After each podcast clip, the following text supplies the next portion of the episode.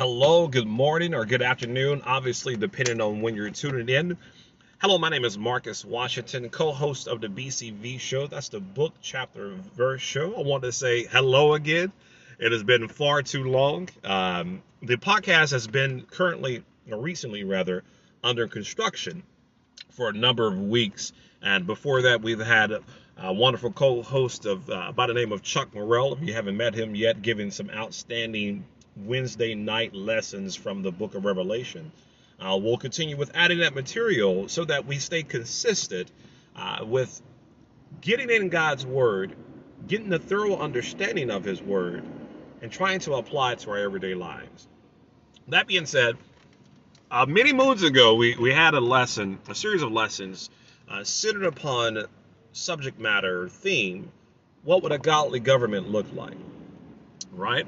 And so we had various episodes on that said subject matter, various topics, segments being dealt with in relation to that subject matter, what the executive branch would look like, what the, uh, that is the vice president and the office of the president, what the legislative branch would look like in a godly government.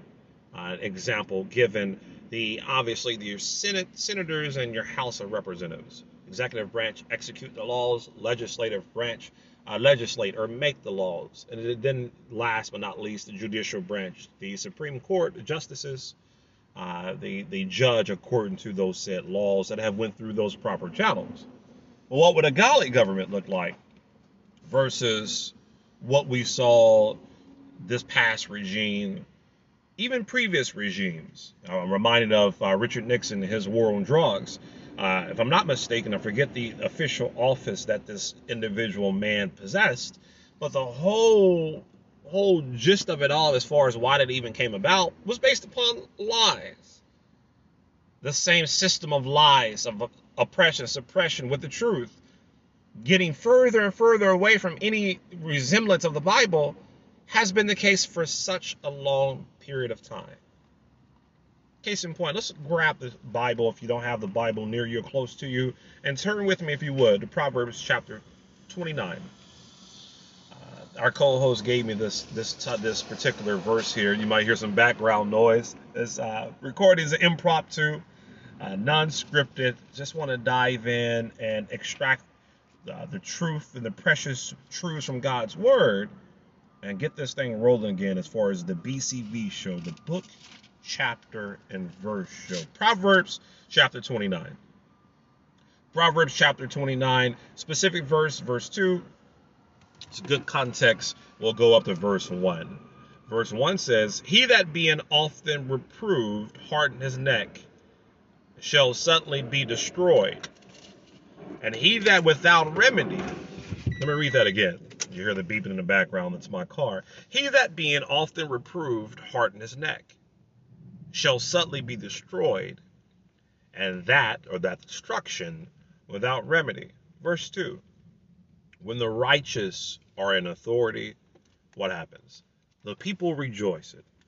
But when the wicked bear it rule, the people mourn." Notice the definite article, "the righteous," the definite article, "the people," the definite article, "the," the who? The wicked, the definite article. There's no need for assuming that it's anyone else being talked about. The people, what do they do? They mourn.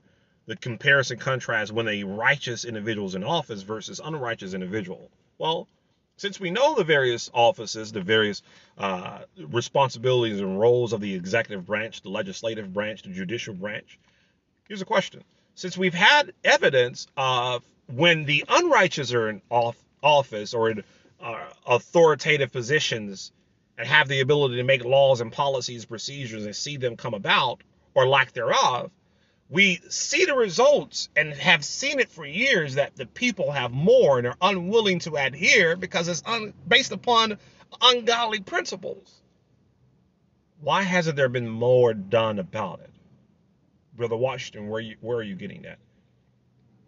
Let's just get straight to the heart of the matter. Why aren't there more Christians in political offices? Again, why aren't there more Christians Those who have put Christ on by way of baptism have adhered themselves or joined themselves to the church that Christ took possession of. It says it belongs to me, Matthew sixteen. It bears his name, no other name. Why aren't there more Christians in political offices? When the righteous, those that are right with God, again, verse two, when the righteous are in authority, the people rejoice. But when the wicked bear rule, the people mourn. Yesterday, if I'm not mistaken, if I got my dates correct, yesterday marked the year that our previous president, previous uh, possessor of the executive branch, the highest office in the land, as it's been proudly proclaimed, gave a lie and said that this pandemic is almost over with and it's going away. It reminded me as the as the pendulum swings back and forth, Democratic and Republican, the truth has been going further, further away from one's viewpoints where the policies, procedures, laws, et cetera are not based upon what will the word of God say about it, but what would my party say about it? What would my position say about it? What would my prestige that comes with my party and my position and partisanship and power say about it? But when the righteous are in rule, the righteous don't look through that same lens or that same paradigm. Brother Washington, why would you say that? The Bible says, verse four, Proverbs twenty-nine, verse four. You're going to hear the car one more time. That's simply me cracking the window because it's hot in Texas. Verse four, Proverbs twenty-nine. The king by judgment established the land, but he that receiveth gifts overthrow it. Again, let me read that again. Same Proverbs, Proverbs twenty-nine. The king, or one that's in authority, by judgment established the land, doesn't tear it down, doesn't divide it. There's no partisan warfare. He establishes the land. The contrast. But he that receiveth gifts, bribery. You do a little something for me. Hey, you scratch my back, I'll rub your toe type stuff. I don't know where that analogy came from. I'm just saying, but you get the point. What happens? But he that receiveth gifts overthrow it. When the righteous are in rule, the people rejoice. Let's look at a biblical example. Second Chronicles. Turn with me, if you would, to Second Chronicles. I assure you I won't keep you much longer, and it's not because it's hot in this car. It's simply because I do want to keep these podcasts as minimum and practical as possible, to where the one can glean from God's word, extract these truths that are applicable to one's life at that individual moment, but truths overall, period, and apply it, and to be able to study it, and to be able to see reasons for studying it. Hey, this is an hour-long podcast. Why am I going to study this? But this ten, fifteen minute, I got you. Getting back to God's word. Second Chronicles chapter thirty-six, we see the contrast here. Uh, a, a good reference to Proverbs chapter two. When the righteous are in rule, the people rejoice. Well, let's look at a righteous individual in rule. The Bible says, I said Proverbs chapter thirty-six. Proverbs chapter thirty-four, we see the reign or the beginning of the reign of Josiah, who was eight years old when he reigned in Jerusalem. What did he do? Verse two, and he did that which was right in the sight of the Lord, which is an pale comparison to those that went before him, even his immediate one that went before him, that is his daddy, or dad Manasseh, King Manasseh, who we'll get to, Second Chronicles chapter thirty-three, as a contrast to the righteous ruler. Let's keep going. Verse two, he did that which was right in the sight of the Lord. Verse three and following, you see a total reformation taking place. A, a breaking down and a burning and getting rid of and breaking in pieces of all these uh, pagan gods and the idolatry that the, the people had partook of, and that the kings, the evil kings before just Josiah, had led them down the street of. To them, it was normalcy because the king, the ruling uh, authoritative body, authoritative person said it's okay. And the king is the one at that particular time that set up the rules, regulations outside of the rule, rules and regulations that came by way of the Mosaic covenant. But you see, God's people were so far away from the Mosaic covenant by way of idolatry, it's not even funny.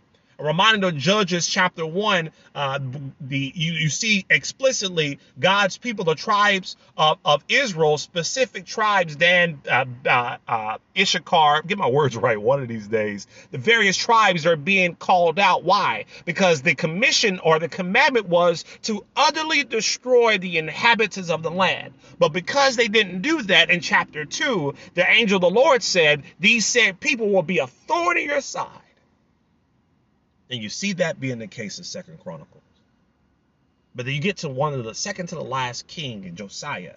He's the total contrast of just the immediate predecessor that went before him. His dad, King Manasseh. What did he, what did he do? Total reformation taking place, Second Chronicles chapter thirty-four and following. Even to the degree that the Bible says, let's pick up real quick. Uh, chapter thirty-five now, Second Chronicles, when the righteous are in the rule, the people rejoice. The people are willing to do that uh, which is enacted, the rules, regulations, and policies that come by way of the righteous ruler, because of the righteous ruler going to the word of God, as as, as David commanded that Solomon do, and that Solomon do initially, to study the laws and the commandments of God. The righteous ruler would look through that lens, and thus the people would as well. Biblical example. Let's keep it again in Second Chronicles chapter thirty-five. So what's happened? What's happening now? Verse six and following, reformation is taking place. The, the Mosaic law has been studied by way of the king. Priestly duties, priestly offices have been reestablished. Uh, offerings, offerings, offerings, wow, offerings and sacrifices are being reinstituted.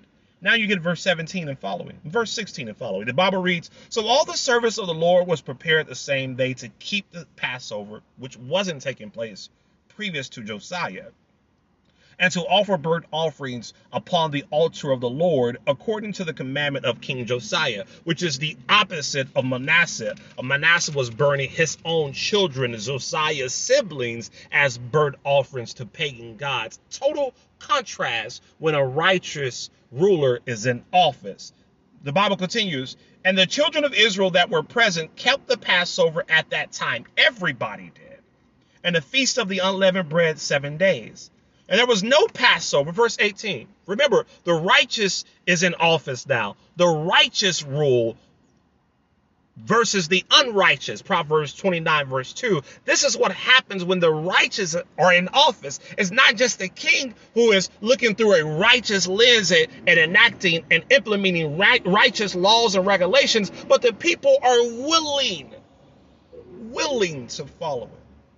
And the children of Israel, verse seventeen, that were present, kept the Passover at that time and the feast of unleavened bread seven days. Verse eighteen, and there was no Passover like to that kept in Israel from the days of Samuel the prophet. Neither did all the kings of Israel keep such a Passover as Josiah kept, and the priests, and the Levites, and all Judea, not just Judea, and even all Israel that were present, and the inhabitants of Jerusalem.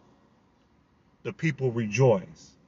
When the righteous are in rule, when the righteous have the authority or in office, the contrast when the unrighteous are in rule, the unrighteous are in office, it's the total opposite. As a proverb indicated in Proverbs twenty-nine, verse two, look what happens when the unrighteous are in office and the lesser will be yours. The Bible says, uh, we'll, we'll go with verse nine. So Manasseh, Josiah's dad, made Judah and the inhabitants of Jerusalem, opposite of Josiah, to err and to do worse than the heathen, whom the Lord had destroyed before the children of, children of Israel. The very people we God destroyed, the same people that Manasseh made the people do even worse than. So what happened? The Lord spake to Manasseh and to his people, but they would not hearken. When the unrighteous are in rule, when the unrighteous bears the office, the unrighteous ruler and the unrighteous people look through a different lens, a different paradigm. Verse eleven, wherefore the Lord brought upon them the captains of the host, the king of Assyria, which took Manasseh among the thorns and bound him with feathers and carried him to Babylon. Eventually he repented. Eventually he called out to God. God heard his prayer supplication. But you see the You see the biblical example. How would a godly government operate if a righteous ruler was in office? Well, we see that. But again, unfortunately, our country has went so far away from the Bible, it's not even funny. And it's safe to even say, based upon evidence and facts, that our country more or less didn't necessarily even have a verbatim Bible perspective or lens that they look through. I hope and pray that this lesson will encourage you. Hello again, my name is Marcus Washington, co-host of the B C V Show. That's the book, chapter, verse show. If you're not a Christian, one has to hear the word where it says faith comes by hearing, and the hearing by the word of God, Romans the tenth chapter. One also has to believe believe what they have heard, Matthew chapter ten, verses thirty-two, verse thirty-three. Uh, excuse me, rather, Hebrews chapter eleven, verse six. Without faith, it is impossible, impossible without faith, trust, belief, hope. It is impossible to please him. He that comes to God must believe that he is, and that he is a rewarder of them that diligently seek him. One has to hear, believe, repent. Luke thirteen three, I tell you nay, and also verse five, unless ye repent or turn a one eighty, not a three sixty, ye shall all promise likewise perish. Hear, believe, repent, confess, Matthew ten thirty-two through thirty-three, which I butchered earlier. And lastly, well, in addition, be baptized, a light figure baptism, as Peter wrote, Uh, life figure baptism now saves us. Then one has to live a faithful life unto death. What would a godly government look like if the righteous were in authority? Thank you for your time. Enjoy the rest of your day.